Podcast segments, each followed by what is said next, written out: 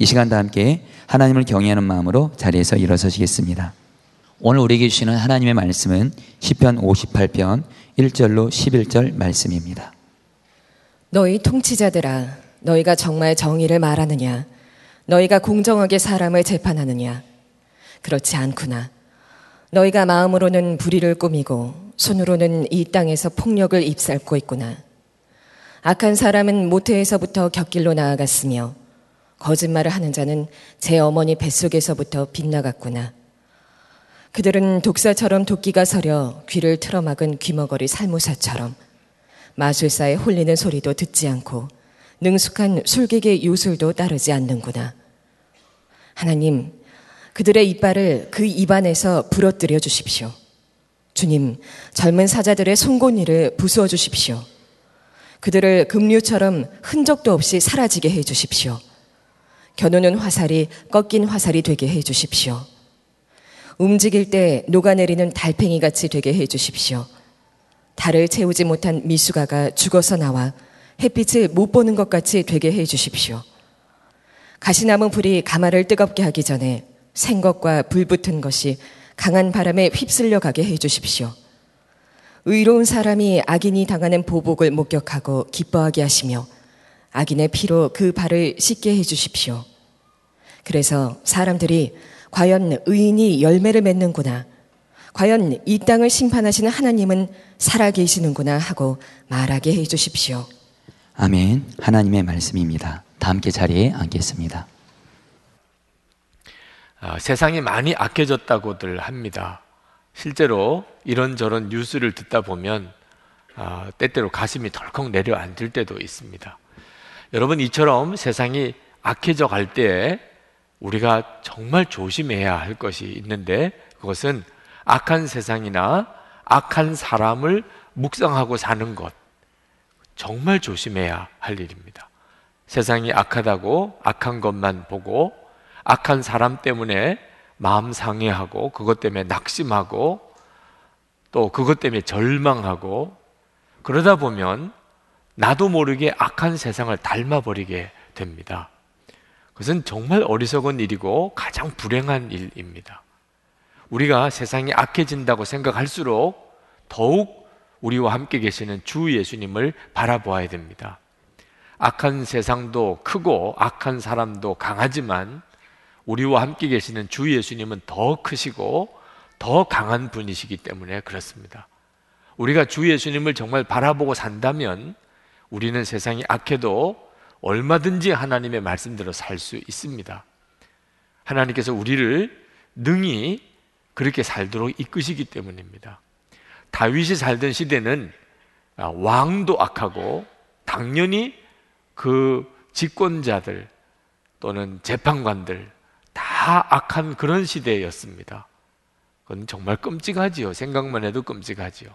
1절, 2절 말씀을 보면 너희 통치자들아 너희가 정말 정의를 말하느냐? 너희가 공정하게 사람을 재판하느냐? 그렇지 않구나. 너희가 마음으로는 불의를 꾸미고 손으로는 이 땅에서 폭력을 일삼고 있구나. 다윗이 볼 때 정말 사람이 그 모태에서부터 악한 사람이구나. 이렇게 생각되는 사람이 있더라는 거예요. 어쩌면 그렇게 생각하는 것이 그렇게 악할 수 있죠 최근에 뉴스를 들으면서 어떻게 사람이 그럴 수 있나 이런 경우를 우리도 보잖아요.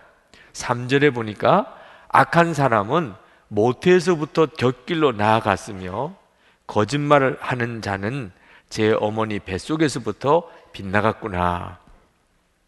이런 사람들이 우리 주변에 실제로 있습니다. 이런 사람들은 공통점이 하나님을 안 믿는다는 거예요.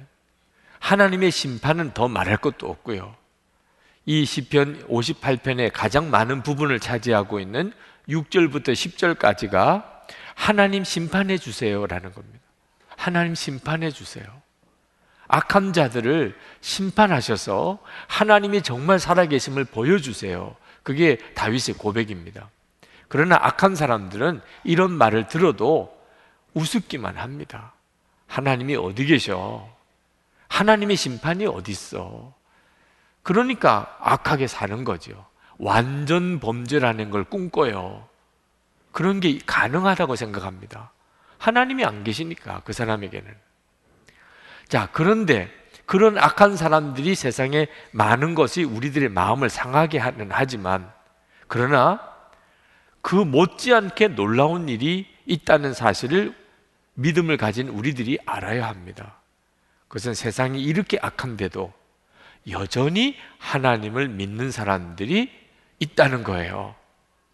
여기 계시잖아요. 그죠? 하나님을 믿는 사람이 지금도 있다는 거예요. 세상은 어떻든지 그저 잘 되는 것이 그게 선이죠. 돈 많이 버는 게 그게 선이죠. 근데 우리는 그렇게 생각하지 않지 않지 않습니까? 하나님이 계시고 하나님의 말씀이 있고 그리고 하나님은 심판하시는 하나님이십니다. 비록 손해를 보고 바보 소리를 들어도 우리는 하나님의 말씀대로 사는 사람들이죠.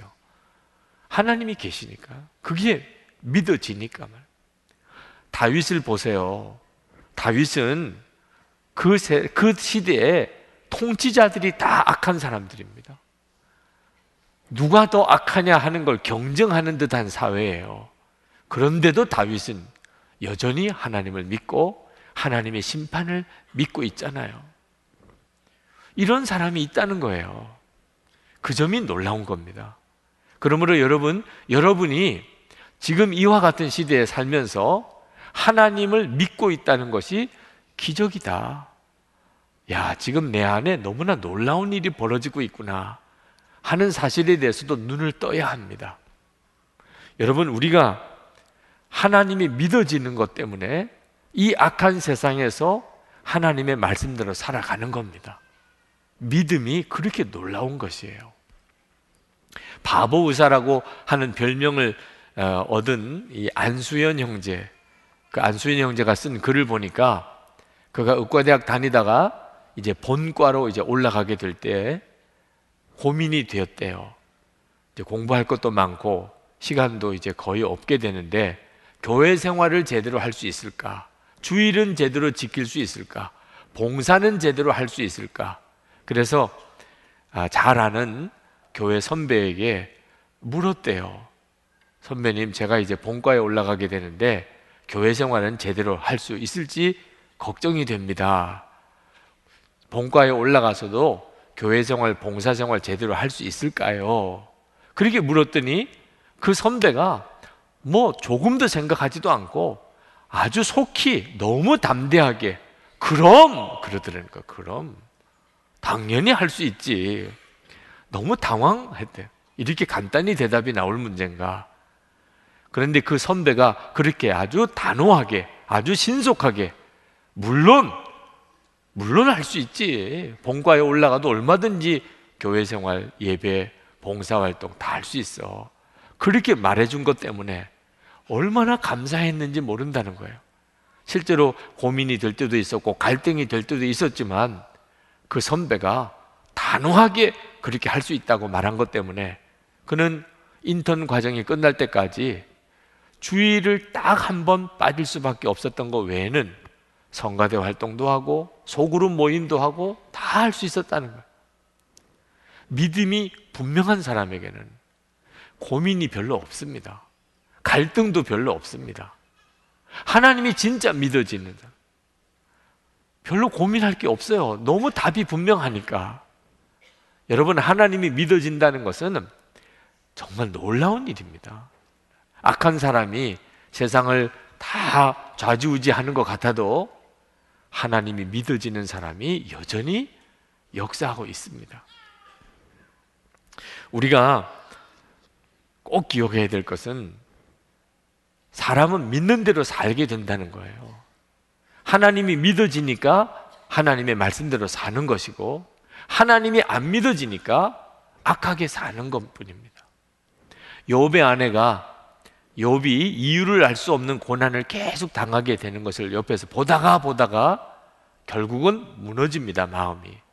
그래서 남편 욥에게 당신이 믿는다고 하는 하나님 저주하고 차라리 죽으라고 악담을 퍼부었어요. 믿음이 무너진 거예요. 더 이상 하나님이 살아계시다 믿어지지가 않는 겁니다. 근데 그런 말을 들은 욥은요. 하나님을 저주하고 죽을 수가 없었어요. 왜? 여전히 하나님이 살아계시고 하나님이 모든 역사를 주관하시는 게 믿어지니까. 그래서 아내에게 당신이 어리석은 사람이라 하나님이 주시기도 하고 거두가시기도 하시는 거지. 그렇게 고백했어요. 결국은 믿음의 차이입니다. 스데반 집사가 돌에 맞아 죽을 때도 하나님이 하나님의 보좌에 계신 것을 보고 예수님이 일어나서 내려다 보시는 것을 보게 되니까 자기에게 돌 던지는 자를 오히려 축복하고 기도하고 그는 죽었습니다. 천사의 얼굴처럼 그렇게 마지막을 맞이했다 그랬어요. 여러분 믿어지는 사람은 세상이 감당을 못할 정도입니다. 다윗도 말입니다. 하나님이 진짜 믿어지니까 그 미친 정말 질투심에 완전히 미쳐버린 사울 왕이 자기를 죽이려고 쫓아다닐 때도 끝까지 한 번 대항하지 않고 죽일 수 있는 기회가 두 번이나 왔어도 그 사울 왕을 그냥 손대지 않고 살려줍니다. 하나님이 믿어지니까. 그러니까 굳이 내 힘으로 어떻게 하고 싶은 생각도 없는 겁니다. 다윗이 고백해요. 11절 말씀에 사람들이 과연 의인이 열매를 맺는구나. 과연 이 땅을 심판하시는 하나님은 살아 계시는구나 하고 말하게 해 주십시오. 여러분 결국 모든 사람들이 다 알고 믿을 때가 옵니다. 하나님이 살아 계신 것. 다 알 때가 옵니다. 그 사람이 천국에 가서 지옥에 가서든지 이 땅에 살아 있을 때든지 하나님은 살아 계시구나. 과연 하나님은 살아 계시구나. 모든 사람이 다 알 때가 옵니다. 그러나 문제는 하나님이 그렇게 모든 사람에게 다 드러나실 때 그 전에 말입니다. 세상에 악한 사람이 세력을 잡은 것 같고 악한 사람 마음대로 다 되는 것 같은 그런 때에 그때도 하나님이 믿어지는 사람 그 사람이 중요한 거죠. 다윗이 기도해요. 과연 그 말은 이제 그때가 온다는 거예요. 그렇지만 다윗이 이 고백을 할 때는 하나님이 안 계신 것 같은 때였습니다. 정말 하나님은 살아계신 것 같지 않았어요. 그때 하나님이 다윗이 기도한 겁니다. 사람들이 과연 하나님은 계시구나 할 때가 오게 해 주십시오. 하나님에 대한 확신이 있었기 때문에 그렇게 했던 거죠. 여러분, 우리가 믿음을 가졌지만 믿음의 용사가 되어야 됩니다. 세상은 결코 만만치가 않잖아요. 우리가 다 살아보니까 알잖아요. 악한 사람이 세력을 가지고 악한 자가 자기 마음대로 모든 걸 다 하는 것처럼 보일 때 우리가 진짜 믿음이 없으면 그냥 무너집니다. 마음은 상하지요. 나도 모르게, 나도 모르게 악해져 버립니다. 여러분은 그렇게 되고 싶습니까? 다윗처럼 세상이 다 악한 것 같을 때에도 그는 끝까지 하나님의 말씀대로 의의 길을 갈 수 있어야 합니다. 하나님, 과연 하나님 살아계시구나 사람들이 말하게 해 주옵소서. 그렇게 기도하면서 하나님에 대한 믿음을 끝까지 지킬 수 있어야 합니다. 우리에게 어떤 일이 닥칠지 모릅니다. 순교할 상황이 올 수도 있는 겁니다. 여러분은 그때를 준비하고 계십니까? 토요일 어제죠. 오늘 주일도 준비해야 되고 미국을 다녀오면서 시차 극복도 해야 되는 그런 저에게 있어서는 참 쉽지 않은 날이지만 제가 이천에 가서 어린이들 앞에서 설교를 하고 왔습니다. 우리 중앙연회에 어린이 성경 고시와 예능 대회가 이천 중앙교회에서 열렸어요. 제가 올해 연회 교육분과위원장직을 맡았습니다. 그 행사 때 제가 가서 개회 예배 때 설교를 해야 된다는 거예요. 그래서 미국에서 올 때 일정도 그 일정에 맞추어서 와야 했습니다. 그런데 제가 얼마나 설교를 해야 되냐고 했더니 10분만 하라는 거예요. 이천까지 갔다 오는 데만도 2시간이 넘는데 어린이들 앞에서 10분 설교를 해야 하는 겁니다. 처음에는 마음에 내가 꼭 가야 되나 그런 생각이 들더라고요. 여러분, 제가 갔다 와야 되는 거였나요? 누가 어린이 설교에 은사가 있으신 분이 대신 해줘도 되지 않을까? 저는 또 어린이 설교를 안 해본 지가 이제는 꽤 오래됐습니다. 어린이들 앞에 설교를 잘할 자신도 별로 없고, 그런데 직책상 제가 해야 된다는 겁니다. 그래서 마음을 정리하고 다녀왔죠. 어린이들이 이전 중앙교회 예배당에 꽉 찼어요. 제가 그 어린이들 앞에 서서 설교할 때 부끄러웠어요. 조금이라도 제 마음속에 내가 이 설교를 꼭 해야 되나 이런 생각을 했던 것 자체가 얼마나 부끄러운가. 저는 어린이들이 설교를 제대로 듣지 못할 거라고 생각했어요. 요즘 어린이들은 예배 때, 설교 때 집중하지 못한다 그러잖아요. 그런데 그 아이들이 그렇게 조용히 그 눈망울을 또렷또하게 하고 저를 보는 것이 저를 너무너무 부끄럽게 했어요. 10분 동안 예수님께서 우리 마음에 계시다는 것에 대해서 그 아이들에게 말씀을 전하고 그렇게 내려오면서 아, 우리 한국 교회에 여전히 소망이 있다.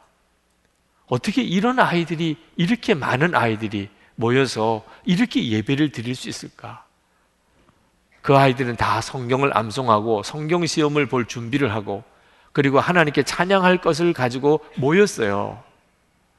제가 돌아오면서 아이들을 위해 기도가 되더라고요. 어른들은 부끄러운 모습을 보이는 게 많은데 이렇게 소중한 믿음을 가진 아이들이 있는 것을 보고 이 아이들이 앞으로 겪어가야 될 믿음의 시련을 생각했습니다. 이 믿음이 그냥만 계속 지켜지는 게 아니잖아요. 우리가 다 살아봤잖아요. 이 아이들은 얼마나 유혹 앞에서 또 시련 앞에서 믿음의 연단을 받을까.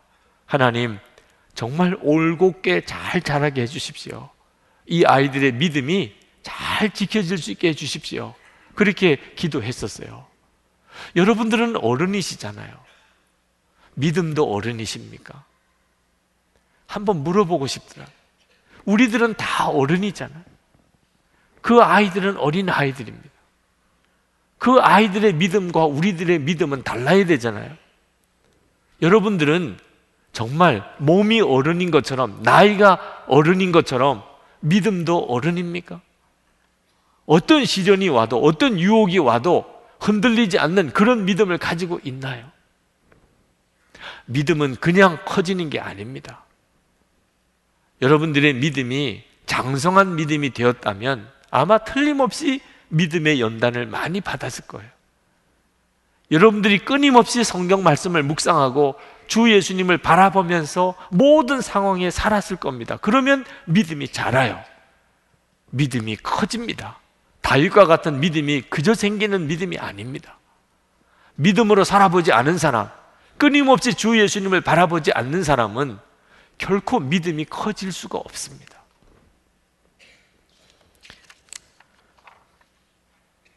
우리가 믿음의 훈련을 받는 중에 가장 어려운 것이 기다리는 겁니다.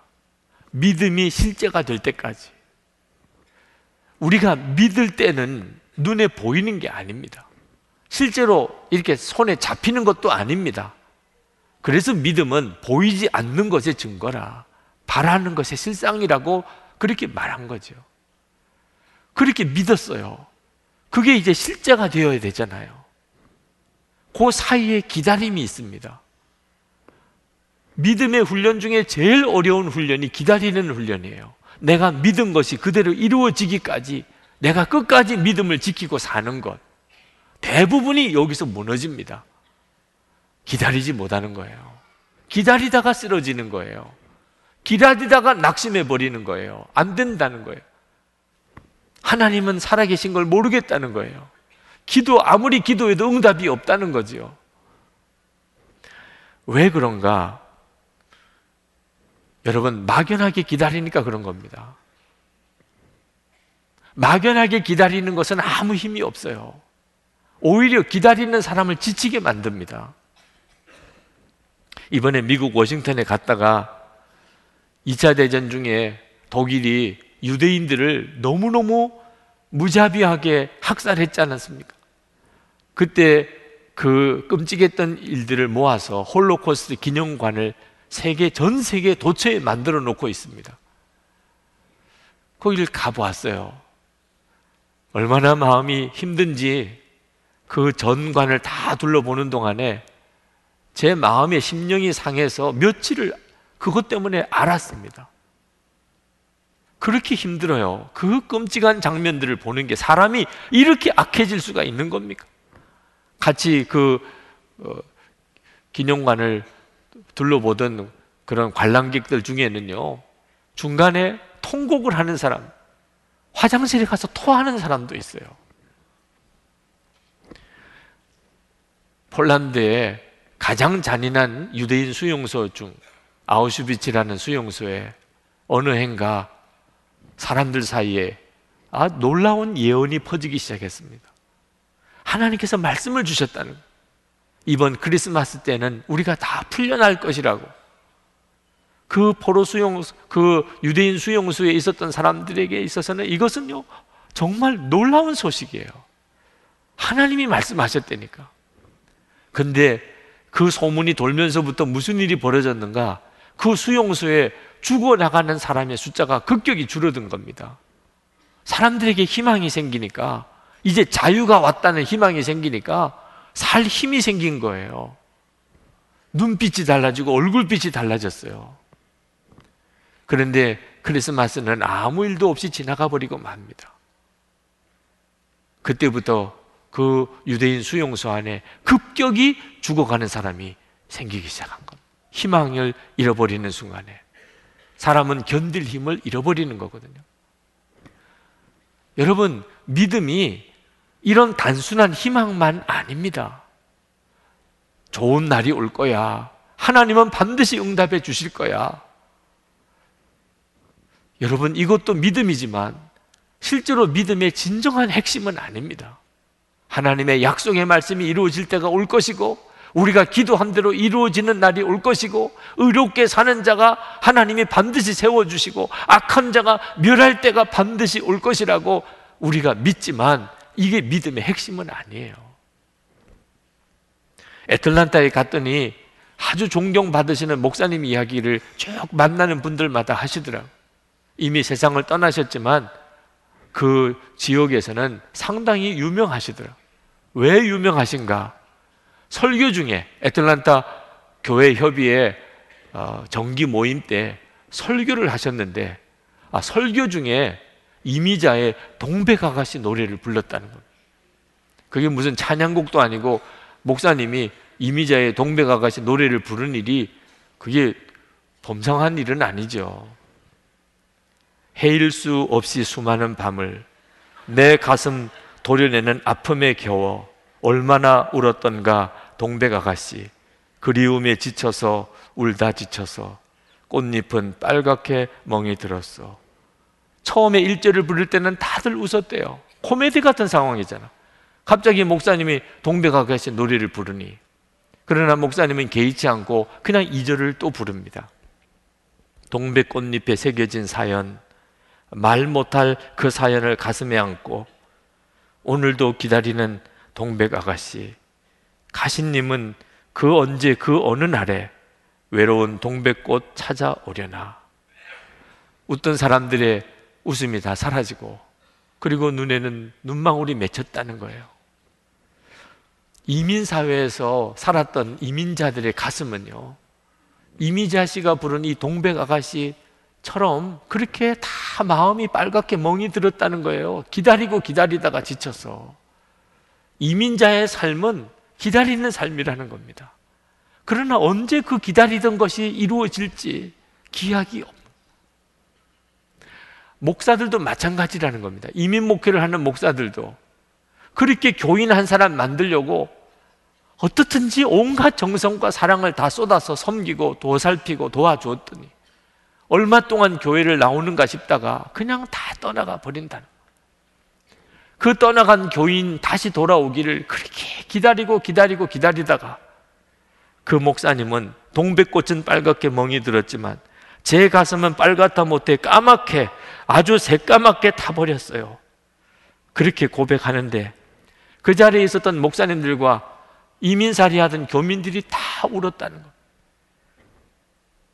그게 이민자의 삶이고 이민 목회를 하던 분들의 심정이라는 것.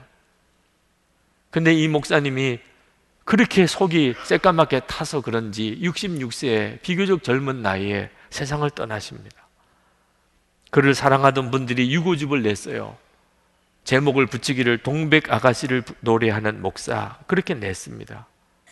저는 그 목사님의 이야기를 들으면서 야 이민 목회가 어려운 거였구나 이민자의 삶이 그렇게 힘든 삶이구나 그런 생각을 하면서도 믿음은 마음이 새까맣게 타들어가는 게 아닌데 그런 생각을 했습니다.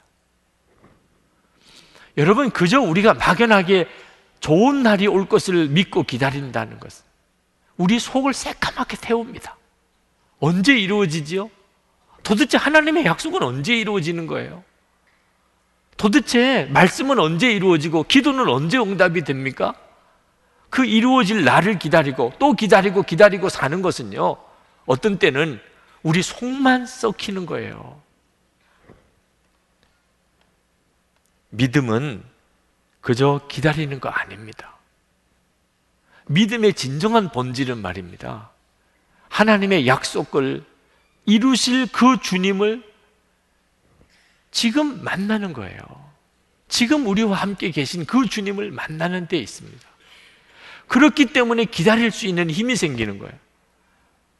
우리에게 약속하신 하나님의 약속의 말씀을 우리가 기도한 그 기도의 응답을 능히 이루실 그 주님, 그분이 지금 우리와 같이 계신 것을, 그것을 아는 눈이 뜨여야 비로소 그것을 믿음이라고 하는 거예요.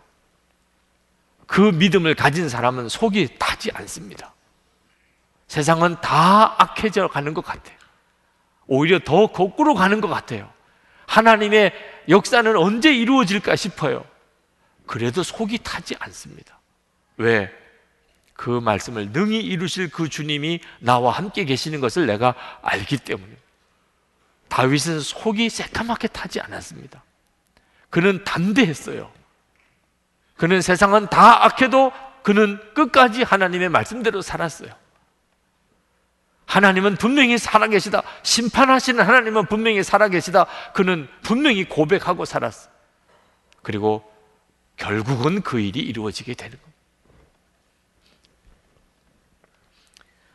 사랑하는 성도 여러분, 그러므로 우리가 이 악한 세상 가운데서 믿음으로 살려면 살아계신 주님, 그 주님을 만나야 합니다.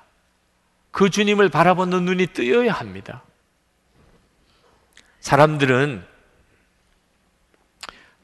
과연 하나님이 살아계시구나. 그렇게 말할 때가 오겠지요. 그 사람들은 무언가가 이루어져야만 아는 겁니다. 아, 과연 의인이 열매를 맺는구나. 아, 과연 심판하시는 하나님이 계셨구나. 다 알게 되지요.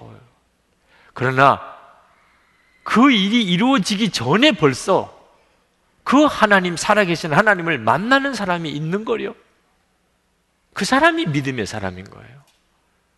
어떤 일이 다 이루어지고 난 다음에 하나님은 살아계시구나.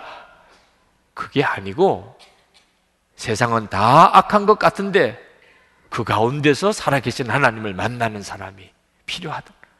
이것이 바로 믿음의 사람인 거예요. 그러므로 여러분, 정말 절망의 상황이 왔을 때, 정말 어려운 그런 시험이 닥쳐왔을 때, 명심해야 합니다. 그것은 살아계신 하나님을 만나는 기회일 뿐입니다. 지금도 하나님은 살아계신 하나님으로 우리와 만나주세요. 강화 에덴교회 필리핀 단기선교 갔던 이야기를 들었습니다.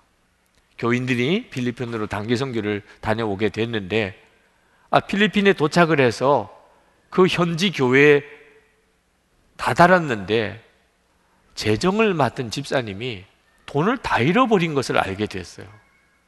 아, 돈이 없어진 겁니다. 아무리 찾아도 돈이 없어요.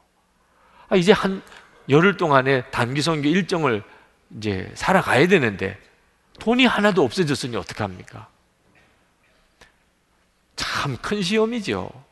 뭐 누구 책임을 따지고 그래도 이게 문제가 해결이 됩니까? 목사님께서 교인들을 다 부르고 기도합시다. 정말 이와 같은 때 우리가 주님을 바라봅시다. 주여, 주여 어떻게 해야 합니까? 우리가 그냥 다 돌아가야 됩니까? 그때 하나님께서 그 교인들에게 마음을 주시기를 가지고 있는 비상금을 다 털어라. 그래서 우리 비상금을 다 털어냅시다. 혹시 가지고 있는 돈이 조금이라도 있으면 다 얼마가 되든지 다 내놓읍시다. 교인들이 다 내놓았대요. 그랬더니 충분하지는 않지만 그래도 돌아갈 필요는 없고 그래서 선교 일정을 절약하고 절약해서 잘 마칠 수가 있었다는 거예요. 참 하나님 감사합니다. 그런 마음으로 일정을 마치고 이제 한국으로 돌아오는데 돌아오는데 택시를 탔는데 아, 그 택시가 필리핀의 공항에 도착해서 교회로 올 때 탔던 바로 그 택시들이에요. 근데 교인 중에 한 분이 혹시 돈을 택시에 떨어뜨린 건 아닐까? 근데 뭐 이미 열흘 이상 지난 일인데 돈을 떨어뜨린 분들 있을 리가 없지요. 그래도 혹시 몰라. 그래서 택시 의자를 구석구석 다 뒤져봤더니 세상에 그 의자 사이에 돈 봉투가 있는 거예요. 그 회계 집사님이 그 의자를 탔는데 돈 봉투가 떨어졌는데 그만 의자 사이에 이렇게 끼어 들어가는 바람에 내릴 때 누구도 보지를 못하고 그냥 내린 거죠. 그동안에 열흘 동안 운행을 했는데도 아무도 택시를 탄 사람이 많은데도 그걸 못 찾아낸 거죠. 그리고는 단기 선교팀이 돌아오는 날 찾은 거예요. 그 돈봉투를 들고 공항에서 주님이 재림한 것처럼 기뻐했대요. 네, 그렇게 좋더래요. 돈봉투 찾은 게. 이런 놀라운 일이 있을 수 있나 싶어. 그때 이 돈을 어떻게 써야 되나 하는 생각을 같이 모여서 의논하는 중에 우리가 이것은 하나님의 특별한 섭리가 아니겠습니까? 그러니 선교사님이 짓는 학교 건축 헌금에 우리 다 드립시다. 그리고 그걸 다 헌금하고 돌아오면서 간증을 나누는데 교인들이 다 이구동성으로 하는 이야기가 이번에 필리핀 단기 선교를 간다고 하지만 처음 해외 여행을 가는 그러니 이 해외 여행을 가는 길에 사고 싶은 것도 또 얼마나 많았겠어요. 뭐 면세점도 가보고 싶고 현지에서 또 물건도 쇼핑도 하고 싶은데 그러니까 다 비상금을 조금씩은 가지고 간 거죠. 근데 비상금을 다 털어내놓고 보니까 쇼핑할 마음이 하나도 없어졌어요. 네. 돈도 없으니 뭘 쇼핑을 하겠어요. 오직 선교에만 집중하고 충실하게 정말 단기 선교 여행을 잘 마치고 돌아오게 하나님이 그렇게 하셨구나. 뭐 딴 생각하지 못하게 주님이 하신 거군요. 그래서 돈 잃어버리고 더 큰 은혜를 받았다는 거. 여러분, 우리의 삶이 맨 이렇습니다. 절망적이고 때때로는 너무 난감하고 하나님 도대체 왜 이렇게 하시나요? 이런 싶은 순간이 왔을 때도 사실은 지금 우리와 함께 계시는 주님을 경험하게 하는 하나님의 계획이 있는 일인 거죠. 하나님이 원하시는 것은 이 악한 세상 가운데서 그래도 하나님을 믿고 하나님의 심판을 정말 믿고 의롭게 사는 자가 있기를 원하는 거예요. 하나님이 원하시는 겁니다. 세상 사람들은 다 악하다, 다 악하게 변했다 하더라도 아니야. 여전히 의롭게 사는 사람이 있어. 하나님을 믿고 하나님의 심판을 믿으니까. 의의 열매는 반드시 맺어진다는 걸 믿는 사람이 있다는 것을 하나님은 보고 싶으신 거예요. 그래서 나중에 사람들이 과연 의인이 열매를 맺는구나 하고 그렇게 말하게 되는 것을 하나님이 기뻐하시는 거죠. 여러분 소돔 고모라 성이 멸망당할 때 그때 아브라함이 하나님께 뭘 기도했나요? 유해를 용서해 달라고 기도했나요? 악을 고쳐 달라고 기도했나요? 집권자들을 바꾸어 달라고 기도했나요? 아브라함이 기도했던 것은 의인 열 사람이 있다면 이 성이 무너지겠습니까? 하나님 의인이 있으면 하나님 그 사람도 같이 망하게 하시겠습니까? 의인이 한 사람이라도 있으면 아브라함의 관심은 거기에 있었어요. 악한 사람 탓할 거 없습니다. 그들은 다 그저 하나님의 소관일 뿐이에요. 그것 때문에 마음 상할 것도 없습니다. 악한 사람 따라 할 건 더 아니지요. 우리가 할 일은 오직 의인 한 사람이라도 있게 하는 거예요. 나 한 사람이 의인이 되면 되잖아요. 예레미야 5장 1절에 보면 하나님이 이렇게 기가 막힌 말씀을 하십니다. 너희는 예루살렘 거리로 빨리 다니며 그 넓은 거리에서 찾아보고 알라. 너희가 만일 정의를 행하며 진리를 구하는 자를 한 사람이라도 찾으면 내가 이 성읍을 용서하리라. 의인이 한 사람이라도 있으면 모두가 다 산다는 거예요. 여러분, 세상은 악한데 누가 의롭게 살겠습니까? 지금도 함께 계시는 주님을 정말 믿고 바라보는 사람만 그렇게 할 수 있는 겁니다. 그러므로 여러분 24시간 주님을 바라보는 일이 대단히 중요합니다. 주님을 바라본 사람은 다윗과 똑같이 됩니다. 세상은 아무리 악해도 그는 세상 따라 살지 않습니다. 제가 24시간 주님을 바라보면서 제 삶 속에 참 많은 변화가 일어납니다. 그것은 주님은 정말 실제로 살아계신 분이세요. 처음에는 주님을 바라보려고 애를 썼지만 지금은 주님이 제 삶 속에 역사하심이 너무너무 강합니다. 이번 두 주간 동안 미국 집회를 다녀올 때도 늘 하던 것처럼 주님, 주님이 인도해 주세요. 주님이 동행해 주세요. 주님과 함께 하는 여행이 되기를 원합니다. 그렇게 기도하는데 주님이 갑자기 제 마음에 이번 미국 여행은 하나님의 나라 사람을 만나는 여행이다. 그런 마음을 주세요. 3일 동안 계속 기도만 하면 그 기도만, 그 말씀만 주시는 겁니다. 사람을 만나는 것이라. 제 일정을 도와주려고 박우영 목사님, 부목사님이 같이 따라갔습니다. 제가 박우영 목사님께 말씀을 드렸어요. 아주 지극히 개인적인 경험이지만 이건 제 일정이 중요한 문제니까. 목사님, 제 일정을 이제 거기 있는 주최 측 사람들이랑 또 저를 만나기를 원하는 사람들이랑 의논을 하실 때 절대로 어디 관광을 가자든지 어디를 보러 가자든지 이런 쪽으로 결정하지 말고 하나님 나라 사람을 꼭 만나야 할 사람이 있다고 하시니 그것을 중요하게 챙겨주세요.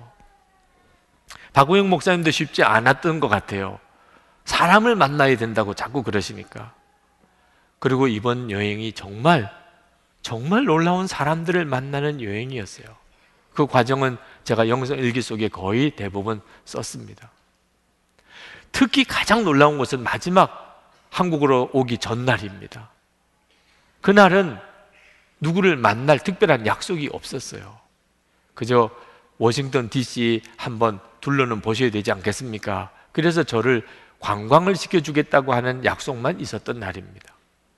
아침에 일어나서 기도를 하면서 하나님, 오늘 하루도 주님 인도해 주십시오. 근데 그때도 동일하게 주님이 제 마음에 오늘 하나님의 나라의 사람을 만날 것이라. 사람이라는 겁니다. 오늘도 관광이 아니고 사람이라는 거예요. 난감하더라고. 무슨 사람 만날 약속을 했어야 뭐 기대를 걸지요.